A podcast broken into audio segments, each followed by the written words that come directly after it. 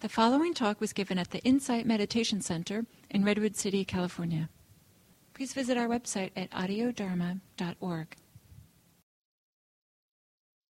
Welcome, everyone. So, tonight, this is the third of a 10 part series on the paramis. Uh, I was curious if there's, if, uh, if there's anyone who uh, hasn't attended the last two or isn't familiar with what the paramis are. Are there any hands? Okay. There's a few. So I'll, I'll, um, go th- over those, um, do a quick review of those to begin with. The, the paramis are ten qualities that we can develop that really support this practice, that support doing um, mindfulness meditation and support the path to freedom, the path to liberation. So the first of these is generosity. The practice in many ways is about letting go. And so one of the things about generosity is really um, learning to kind of let go of some of the things that we hold on to as being so dear and sharing with others and seeing the joy that can come from giving. It's not a quality, it's not something that's um, maybe generally taught so much in this culture. You know, a lot of what we we learn about is how to acquire as much for ourselves as we can, that, that that's what we need to be happy. So, so, uh, generosity is really, um, in some ways, goes against that cultural teaching in this country. Uh, the next quality is sila, or virtue, ethics, morality. That's what I'm going to talk about tonight. It has to do with developing the way that we interact with others, the way, you know, how our speech and actions um, with other people um, affect our inner our inner life, our inner stability. The third one is renunciation. Again, this is about developing a certain wisdom about what is it that we really need to live? And what can we let go of? What, what, what are we doing to complicate our lives in a way that doesn't really serve us?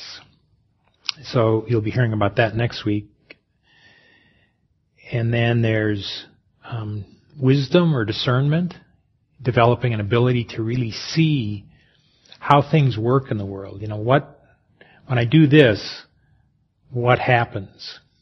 You know, what you know, doing this leads to that. You know, so not, not just the straight mindfulness of seeing what's happening, but also seeing the conditions that lead to certain things happening.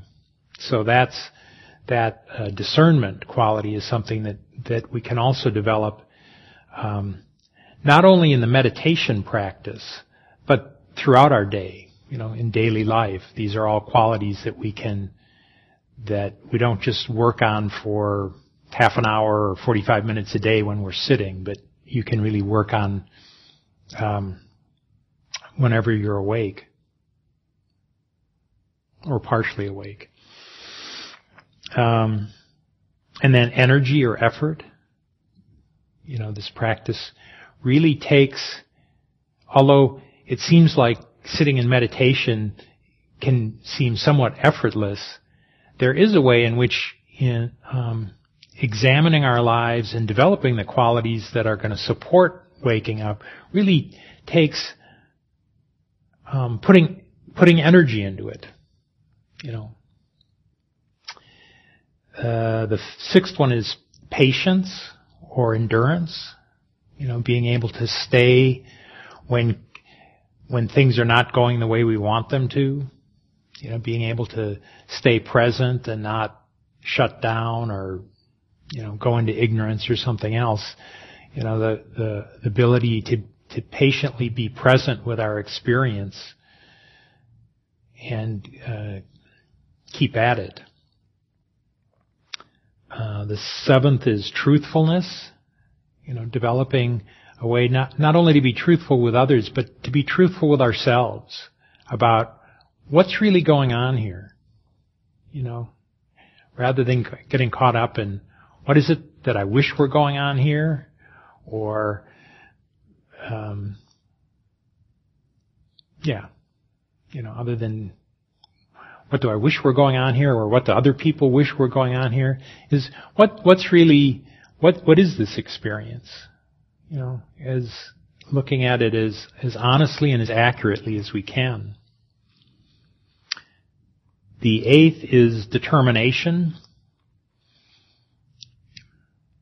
That you can see, say in meditation practice, in the continuing to come back, the continuing to return. So you sit and you watch your breath, and five seconds later you're thinking about what you're going to have for dinner tonight, or, you know, you sit and you watch your breath, and then for the next ten minutes you're planning your next vacation, you know, whatever that is. But when you recognize that that's happening, that determination to just keep coming back, just you know, continuing to return to the present moment and continuing to return to the to the practice. Um, so that determination is an important quality. The ninth is loving kindness, is really developing an attitude towards our experience of kindness and acceptance. can often be very hard. And then the final quality is equanimity. Developing an sort of an inner stability. There are often forces in our lives that tend to, to knock us about. You know, there's the basic ones of pleasure and pain, gain and loss, praise and blame, fame and ill repute, you know, that, you know, we love pleasure and, you know, push away from pain. We, we like gain, we dislike loss. So equanimity is that, that ability to, to be steady as these winds bl- try to blow us around, these, these emotional, um, and changing conditions of life try to blow us around. The equanimity is just some stability that, that we know that we can, we can be with them and not, not get pushed around so much. So those are the, the ten paramis.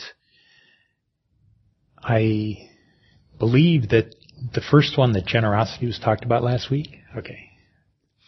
And the others are yet to come. So it's a little trailer for the following seven talks, or eight talks. So, Sila, it's, it's part of the Eightfold Path. I think probably everyone who comes to this practice comes by having had some wisdom some wise insight into the reality of suffering in their life and the wisdom to see the value in turning towards that suffering, to really investigate it. That's probably the first, the first insight that, that brings someone to practice is not to try to find a better strategy to avoid that suffering, to either push it away or replace it with something more pleasant or just ignore it, but that there's some value in in turning towards it and investigating the suffering. And that's the first noble truth. That was the first thing that the Buddha taught. Then from there, there's the, the second noble truth is seeing that there's a cause for suffering. Again, if you've come to this practice, you've probably, if you didn't have some intuition or some knowledge that,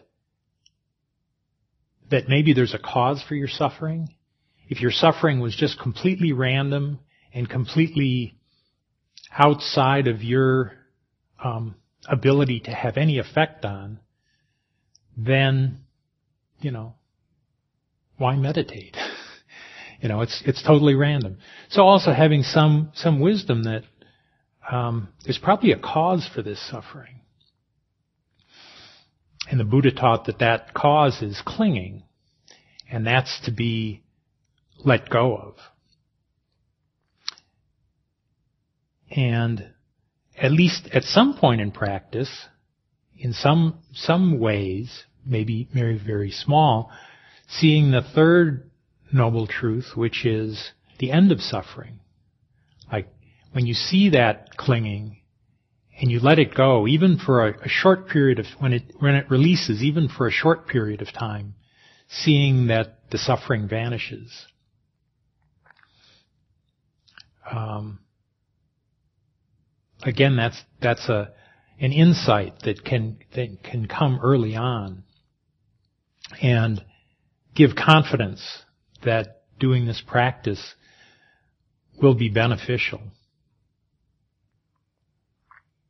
And then the the fourth noble truth is the path that the Buddha taught leading to the end of suffering, the the, the eightfold path.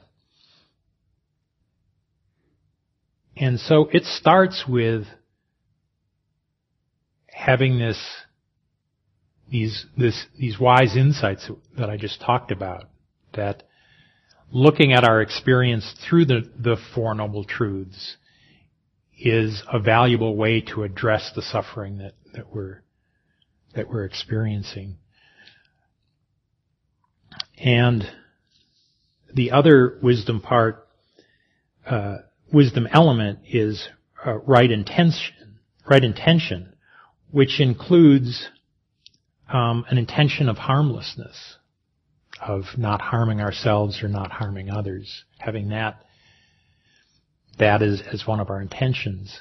And so with those two wisdom elements of right view, basically viewing our experience through the Four Noble Truths, and right intention, then we're ready to proceed. And so the next three elements of the Eightfold Path all have to do with with um, virtue or morality or ethics. Um, in in Pali, it's called sila, and those three elements are right speech, right action, and right livelihood. So those are all those all have to do with how do I, how do we act in the world? You know, what, how are we acting primarily with other people? And so, right speech has to do with um, telling the truth, first of all, you know, being honest. It also has to do with um, speech which is kind. So avoiding abusive speech or harsh speech. Um, speech which is not um, divisive or slanderous. So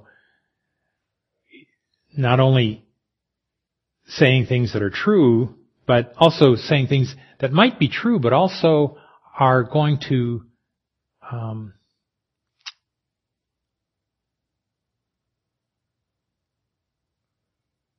cause disruption between uh, between people. You know, either slandering them or um, causing causing harm to to um, a sense of community and connection. And then also, right speech involves um, avoiding idle chatter. You might ask, well, what's wrong with idle chatter? Um,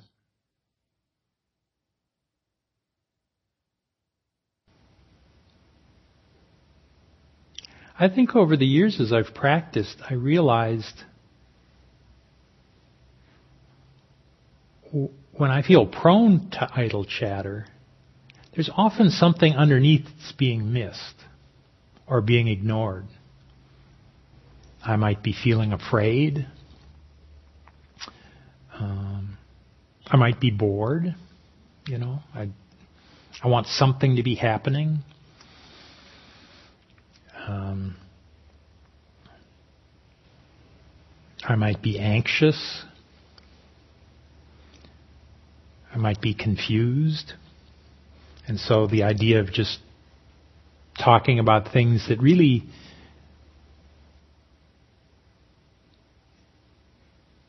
don't have much uh, significance or importance for me, maybe a way to cover over those. And so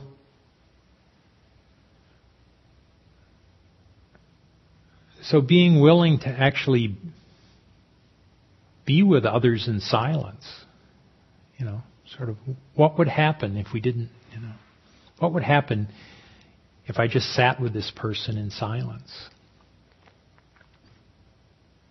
I had that experience with my mother just, um, oh, I think it was about two weeks before she passed away.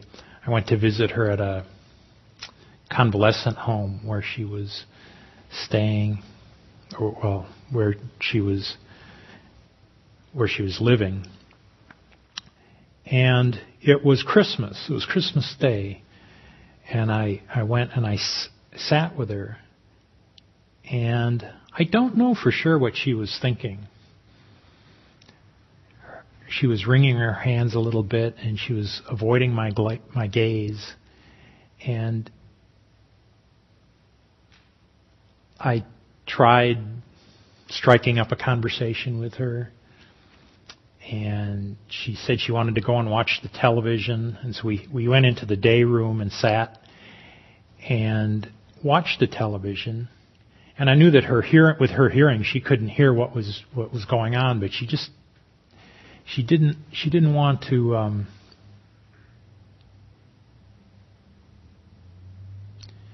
I don't know she she seemed agitated, and I decided that it was just okay to sit with her and not say anything. And so we did that for about 15 minutes. And it was actually quite a rich experience for me. Um,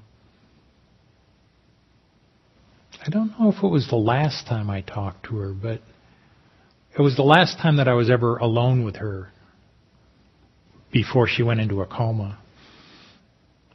So I felt really appreciative that I didn't go into some kind of idle chatter and um, chose silence instead. So I think that's a you know that's that's an option that we don't always recognize. Let's see. Uh, there's right action, which I'll, I'll talk more about as we get into the precepts. And then the other uh, element of the Eightfold Path having to do with with sila is right livelihood.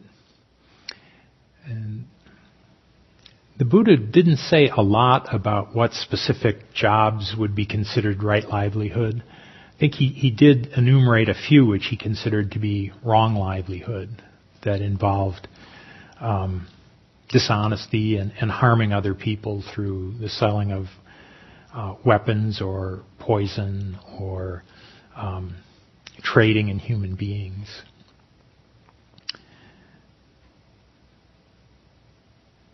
Yeah, I'm I'm very fortunate. I, I think in that I've worked now for about, in various capacities, for about 40 years as a scientist, where um, honesty and accuracy in describing our experience is um, prized and rewarded. Not that scientists aren't susceptible to, uh, you know, doing things that are dishonest or not telling the truth or, or being deluded. But generally speaking, there's a, str- you know, a strong um, support for truth. So,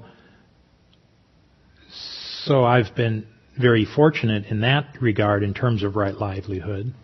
I've also talked with friends who work in other areas of commerce where what's prized is you know making the sale, and so things like um, truthfulness aren't supported so much by by the environment.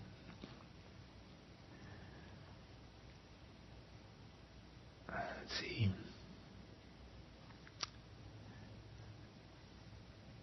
So when I first started sitting with Gil, he would often say that in some ways all you really need is mindfulness.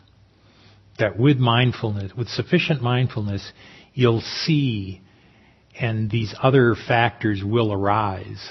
And so you don't you don't have to try to to do a lot of different things. Just notice what's happening and there's sort of a natural um, seeing and understanding that'll arise. In some ways, I think that's correct.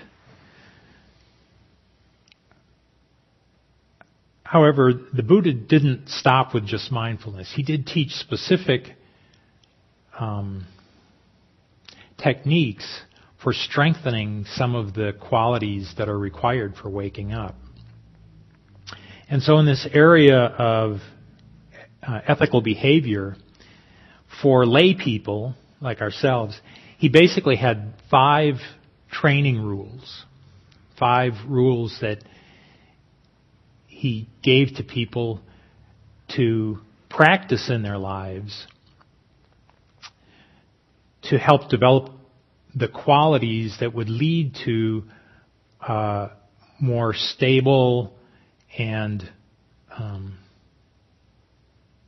contented heart and mind so that the, the deeper insights that come from meditation could be seen. You know, that while we have these, these, this first wisdom that there's a value in recognizing your suffering and turning towards it and examining it. And meditation can be a way to do that. It's hard to do when our minds and hearts are agitated if we're if we're doing activities in our daily lives that continue to to feed greed, delusion, and hatred, then the meditation can only get so far. So changing the way we behave throughout our day is important so that then the meditation can kind of work more deeply. So, so the five um, precepts, the five training rules that the, the Buddha gave, are actually stated in negative terms. They're in terms of, you know, don't do this and don't do that. And the description that I heard, that I read from a teacher, Bhikkhu Bodhi, some people ask, well, why don't you just say what it is you want you want to develop rather than what you want to restrain. And his simile had to do with if you're going to, if you wanted to grow some plant, you don't start by putting the seed in the ground in your garden. You start by weeding the garden.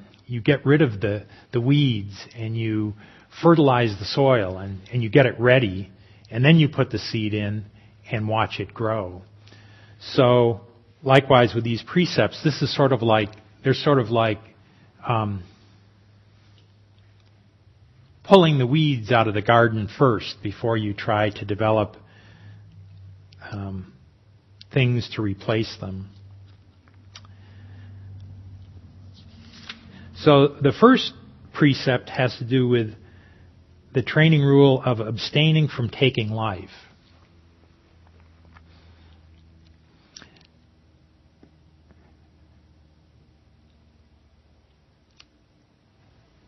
Now that's a pretty big, that's a pretty tall order to do it, you know, completely and absolutely. On retreat, it's relatively easy. Um, you eat vegetarian meals. Um, the rooms, well, at least I should say in the United States. It could be different elsewhere, but there are relatively few bugs, and even where there are bugs, they usually have little insect catchers, so you can catch them and, and let the, you know put them outside. Uh,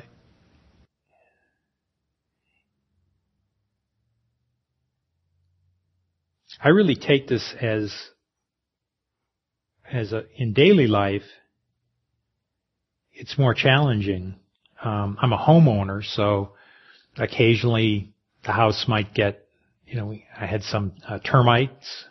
So, you know, what do you do about those? Um, spiders, well, those, I found that by and large I can just catch and release. Um, rats, well, rats in the, uh, in the attic, well, I called an exterminator and they,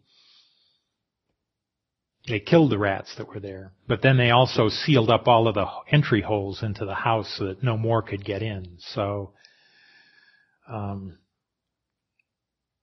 so none have returned.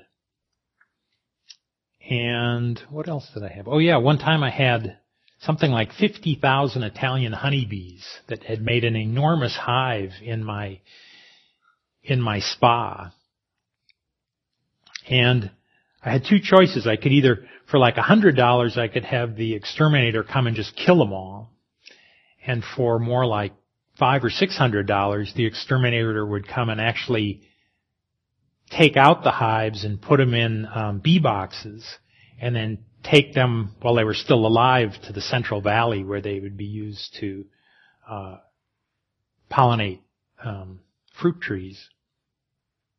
So in that case, although it cost more money, it, it was actually, you know, an easier decision.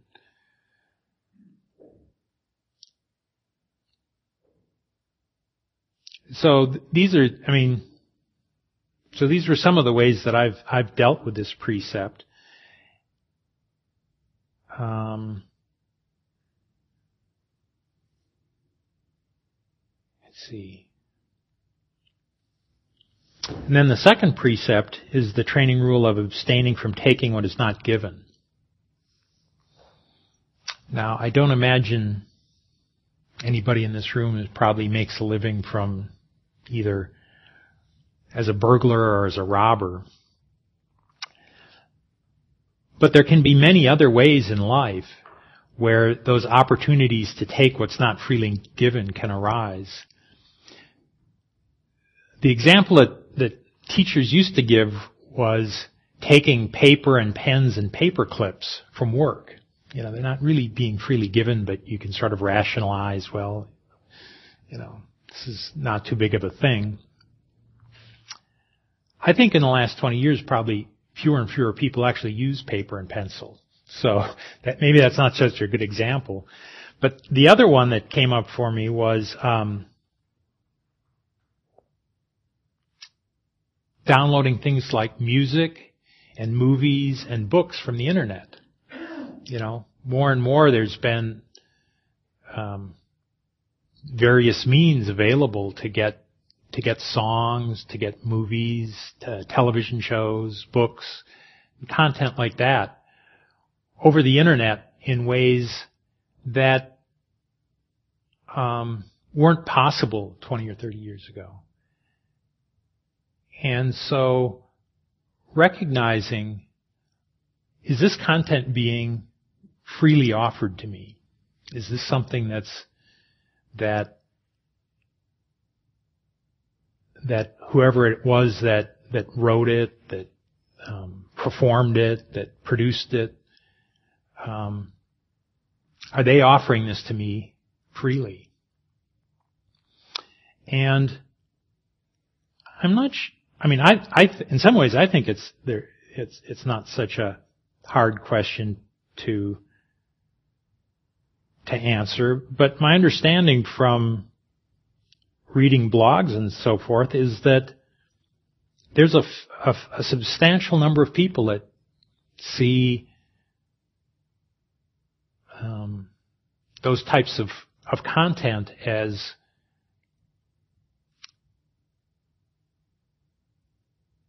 uh, sort of having a right to take that without compensation.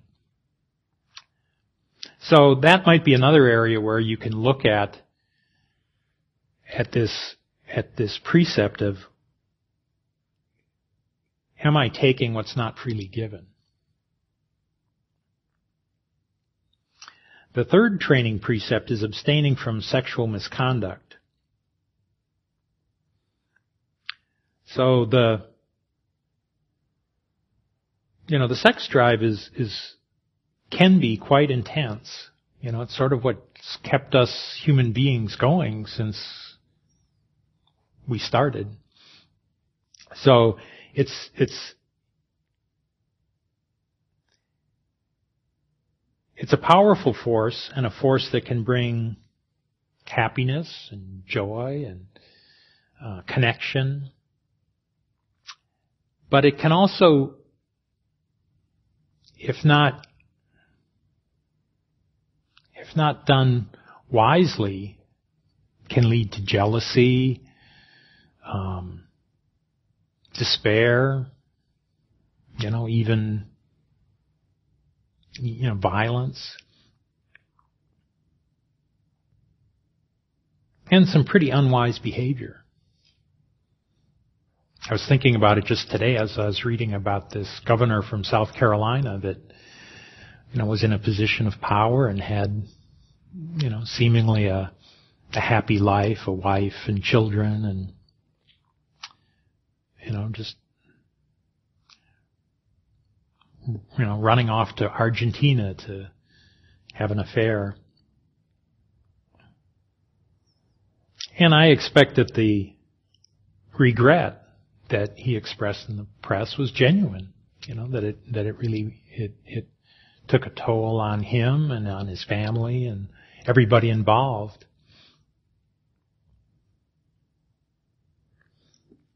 And then the final precept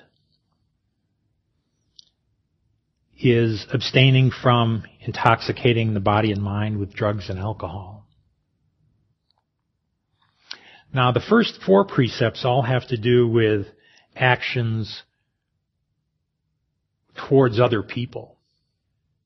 You know, the not taking life, uh, not stealing, not engaging in sexual misconduct, and um, not lying all have to do directly with actions with other people.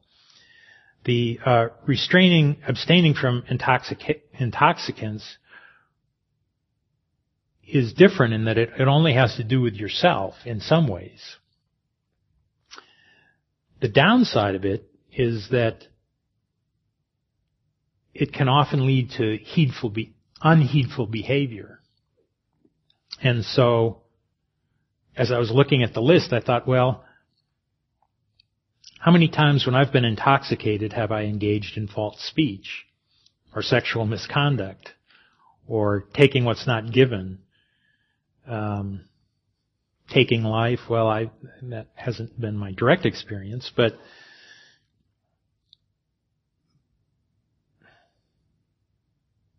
But intoxication is a tricky thing. You know, some people can have a glass or two of wine in the evening and um, feel relaxed and um, I think feel fairly confident that they haven't done anything harmful to others. Um, for other people, you know, even the thought of having a drink, you know, people who have gone through a, a very difficult period of recovery have to be careful, you know, like have to watch, watch their, um, their thoughts and their actions, you know, moment to moment and day to day. Um, about nine years ago, I was working in northern Sweden, and so I went to this place called the Ice Hotel. It's a hotel that's made all out of uh, snow and ice. And some of my colleagues and I went to the bar, and because the whole bar is made out of ice, it's too cold to serve beer. So all they serve is um, flavored vodka in shot glasses made out of ice. And we were drinking these things and drinking these, and at some point I realized happiness was was just one more drink away. Like one more drink and I would be happy.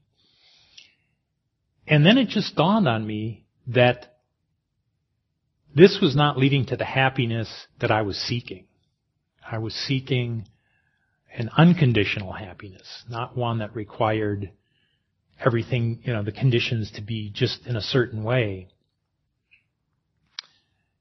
And in having that insight, I decided, I don't think I'm really going to drink after. You know, I'm not going to drink again. And so after that trip, I just, um, haven't drank. So I feel fortunate in that, that, that insight came to me fairly early on in my practice, and it hasn't been a struggle. It hasn't been something that I've regretted or had to um, really exert a lot of effort or uh, willpower to to not pursue. But before I can pat myself on the back for that, a couple of weeks ago I went to my 35th college reunion. And there was about six of us who had all been in this one fraternity together. And as we hung out over this three or four days, it was amazing how many of our stories started with, remember that time we got really drunk and, and, yeah, I guess there were a lot of stories like that. And it was also amazing how many times when we tell a story, how none of us actually remembered it the same way. So this thought that, that you would get drunk and remember what you did accurately, um, really got challenged when we all tried to tell, you know, the same story.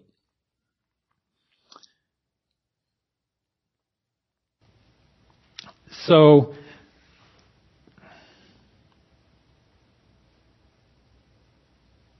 I think this cultivation of, of sila, of, of ethical behavior, is real important.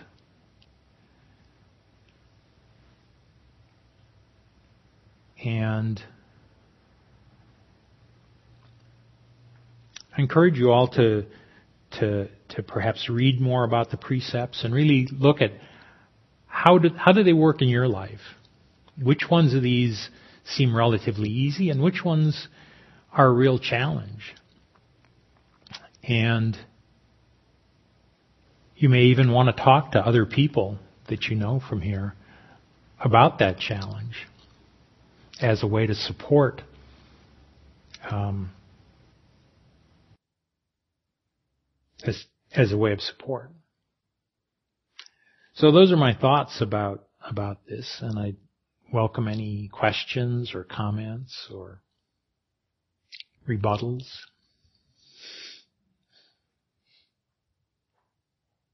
I always end up doing this because it's quiet, no one else says anything. But maybe somebody else was going to. Okay. So, the precept about not engaging in sexual activity unless there's a long-term commitment, that was the way I heard it, um, is a tremendous uh, lifesaver, I believe. Uh, since I took that precept in '94, I tell everyone about it. You know, that's what our parents were trying to tell us. But I mean, holy cow, so many knuckleheads I never got involved with.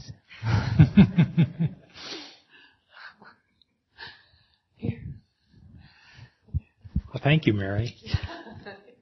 Um, I was going to point out there, there's a website called Access to Insight, and there's an, an article by Bhikkhu Bodhi called "Going for Refuge and Taking the Precepts," and in it he talks specifically about, kind of in more detail about, you know, what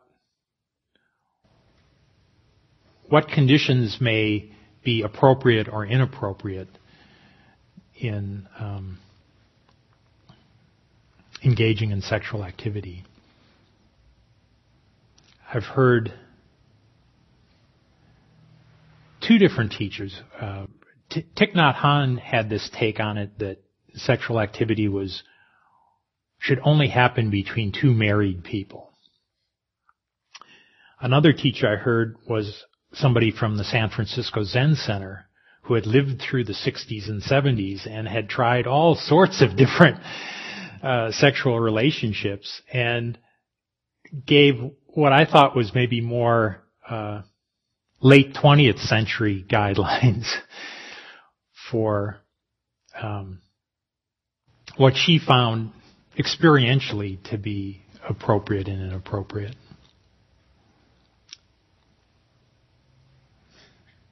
Are you going to share those?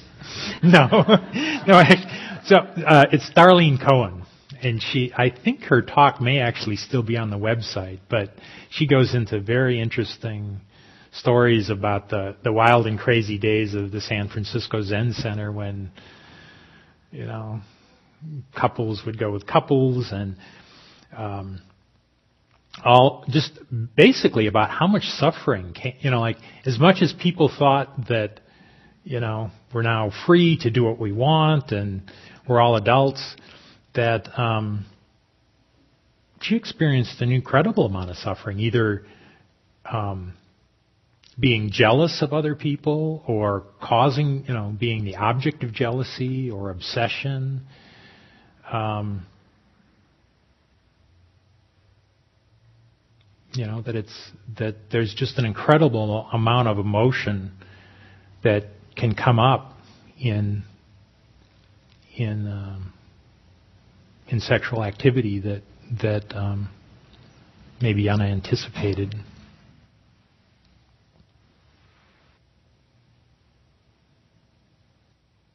Yeah, Marina. Something that I find myself dealing with a lot is um, right speech and having to abandon former ways of communicating where someone would say something outrageous, maybe in person or in email, and I could reply in kind. Or somebody would make some gross generalization and I could go with it and mm-hmm. talk about things in a sort of incorrect manner. And now I find myself taking things apart. Well, what did you mean by that? Could you be specific? When somebody uses some some derogatory, you know, description of something. Well, what do you mean they did blah blah blah? What exactly did they do? Well, you know, what hurt about you? And it really has slowed my speech down quite a bit. Mm. That there, I think a lot of times speech before was an energy exchange mm. rather than an information exchange. Mm. And I find myself sometimes replying to email that it's a little off will take me forever. Mm. It's like, how can I say this? You know, how can I ask this and how can I be kind and how can I reply and how can I be be honest and and whereas maybe 10 years ago I would be flippant about something. Mm. You know, so it it's changing the way that that I communicate. Mm. Do you miss the old way? Occasionally, when people are really frolicsome with each other and they're they're sort of you know vaguely insulting and and silly like that, it looks like they're having fun. Hmm. yeah. Well, oh, it, yeah. Thanks for saying that. It reminded me one of the other examples I was I was going to give about this. Um, well, right speech and false speech. One of the ways that I like to mm, entertain others and have humor is to say things that are totally absurd in a way that sounds like I'm totally honest. I mean, like that I'm totally truthful and believe what I'm saying. And most of the time people get, okay, he, you know, this is, yeah, Jim, that's totally outrageous. But then a few years ago somebody said, you know, it's taken me a long time to figure out, Jim, when you're telling the truth and when you're not. And I realized that sometimes in the service of getting the laugh and getting, you know, kind of getting that entertainment, that I'm actually sort of undercutting my own credibility with people. So, I think, I mean, I don't want to give up the humor, but I think maybe some way in, in like acknowledging afterwards that, you know, this was, this was meant to be humorous. Um, is important. I say, hey, stupid, it's a joke. no, it was just. Oh. well, I mean, and, and some people get it, but. I was, oh. I was being you Oh. oh, you weren't being. Oh, you weren't being honest. I see. Yeah. Could I ask you, my name is Raymond, could I ask you to repeat that part of the teaching um, that refers to not taking anything that doesn't belong to you? Could you repeat that again? I sort of missed Oh, the, the wording? Yes, sir. Yeah, it's, um, well, the way that I'm, I've heard it on retreat is for the purpose of training the heart and mind, I take the precept to refrain from taking that which is not freely given. The question I have, and this has been a dilemma for me for the last several days, and these two things overlap. Along those lines of taking something that isn't freely given, uh, we had a gentleman in our neighborhood recently, um, on his own, uh, remove a 60 foot, 60 year old walnut tree happened to be on his property, but it was sort of a community asset. In fact, I noticed when I was here tonight, my cousin Mary's one who's been after me to come, how beautiful the trees are in this neighborhood. And this gorgeous big tree was removed um, in six hours. So it took 60 years to grow, I estimate, because it was 60 feet tall, and six hours to remove.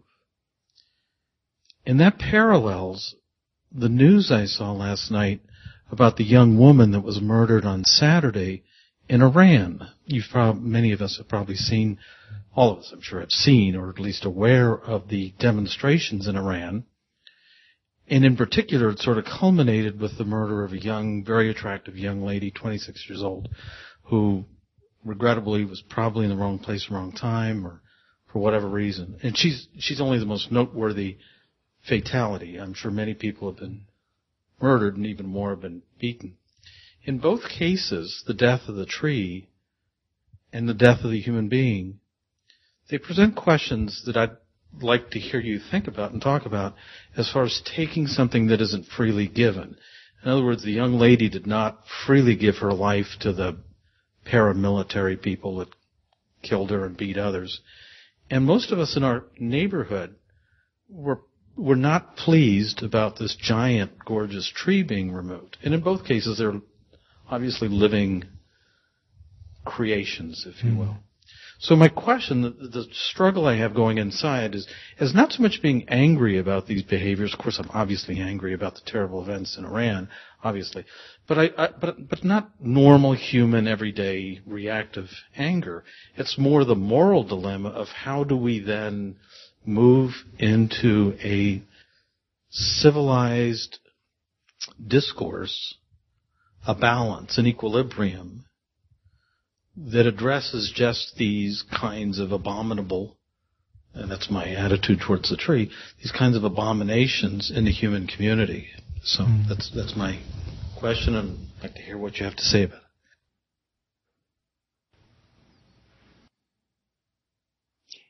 Well, I'd like to ask you, have you talked to your neighbor about the tree? I mean, express to them kind of what whatever sadness or grief or sense of loss you had about the tree being cut down? Actually, actually no, I have not, and that's not because I'm um, um, shy about that. Uh, part of it is is because um, the circumstances haven't presented themselves technically. Mm-hmm. The other part of it is is the reason I raised it in this community tonight because it, I sense here in this room a kind of amalgam of sensitive souls, human beings that care about the, the living experience, care about their journey. You know, as the old saying goes, people vote with their feet. And so by coming here in the first place, these are seekers, myself included, and they're willing to grapple with both pleasant and unpleasant circumstances. So part of my question tonight um, is to try to sort through what constitutes um, you know, I guess the challenge would be uh, in the old days, the thing, you know, the old Katzenjammer kids kind of thing in the 1920s, you could go down to your neighbor with a guitar and bonk them over the head. but I suspect that doesn't fit within the teachings of Buddha to go down and use a 12 string guitar and lay it over the top of some guy's head. So my question tonight would be what is a more appropriate way? Uh, you know, part of what I, I look at this and there's a, there's a micro and a macro lesson here. Are these in fact teaching moments? Are these teaching moments where, where the neighbor doesn't realize that the tree is a very symbolic as well as actual living um, organism, if you will. I mean, in many cultures, certainly in Native American cultures, you know, you, one would never cut down a tree without a sacred ceremony or something like that. You'd make it into maybe a dugout canoe or something, but there would be a whole ritual around removing a really uh, legacy kind of tree. You know, I mean, and that would happen. There would be reasons that humans would have to um, employ the products of a, a great tree, but they would do so with great respect. Right. Well, yeah. I'm I'm I'm thinking that the moment for a ceremony like that is probably past. Yes. But I think the moment for connecting with your neighbor could could be any time. Sure. You know, I mean, we talked a lot about wrong speech tonight. Hmm. You know, what kind of speech might be harmful. Right. But there's also right speech. You know, there's the speech of saying what's true, you know, what's true for you. Um, and, and there's several elements to right speech. There's saying what's true, saying it in a timely way, saying it in a way that's useful, and also saying in a, in a way that's kind. So that may be when you were talking about a teaching moment, this might be a teaching moment. The only thing is, the person to be taught might be you. You know, that this would be the, the moment for you to learn how do, how do I connect with my neighbor and express this, you know, the sadness, the, you know, the sense of loss.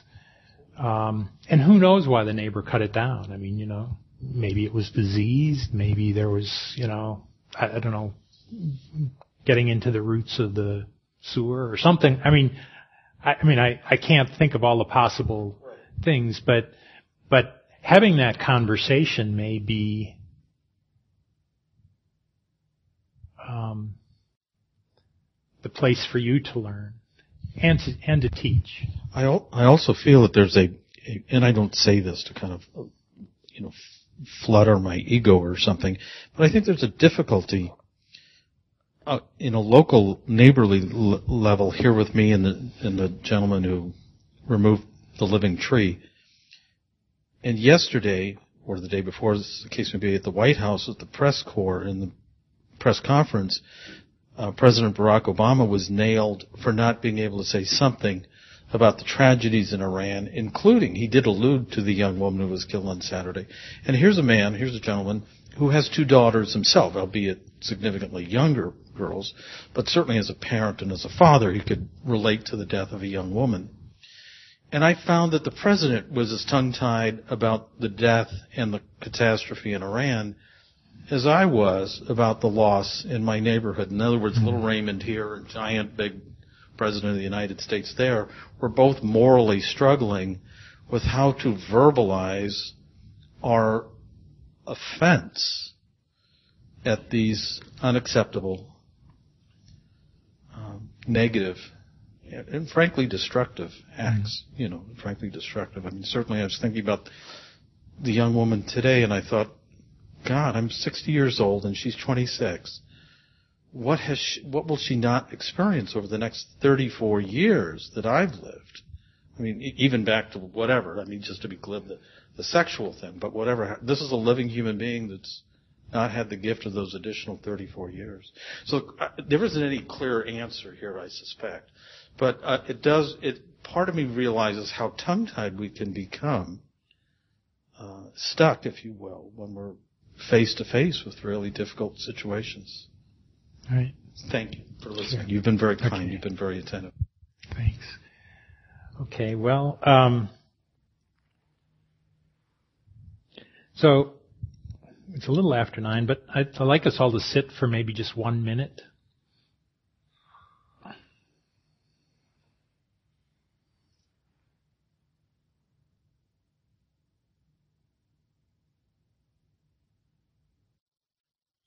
And as a suggestion over the next week, see if maybe you can pick maybe even just one of these precepts about not killing, not stealing, not engaging in sexual misconduct, not lying, or not indulging in intoxicants.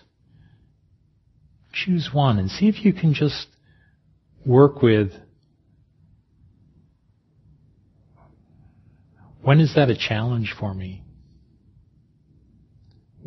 What am I missing? Is there is there some time when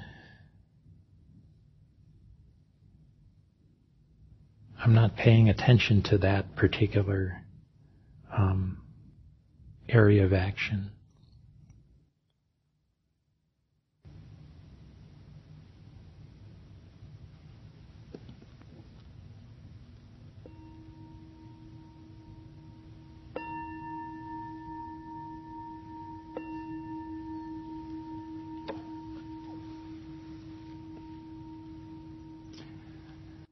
So I thank you all for your attention, and I hope that you're able to return next week for part four of the series.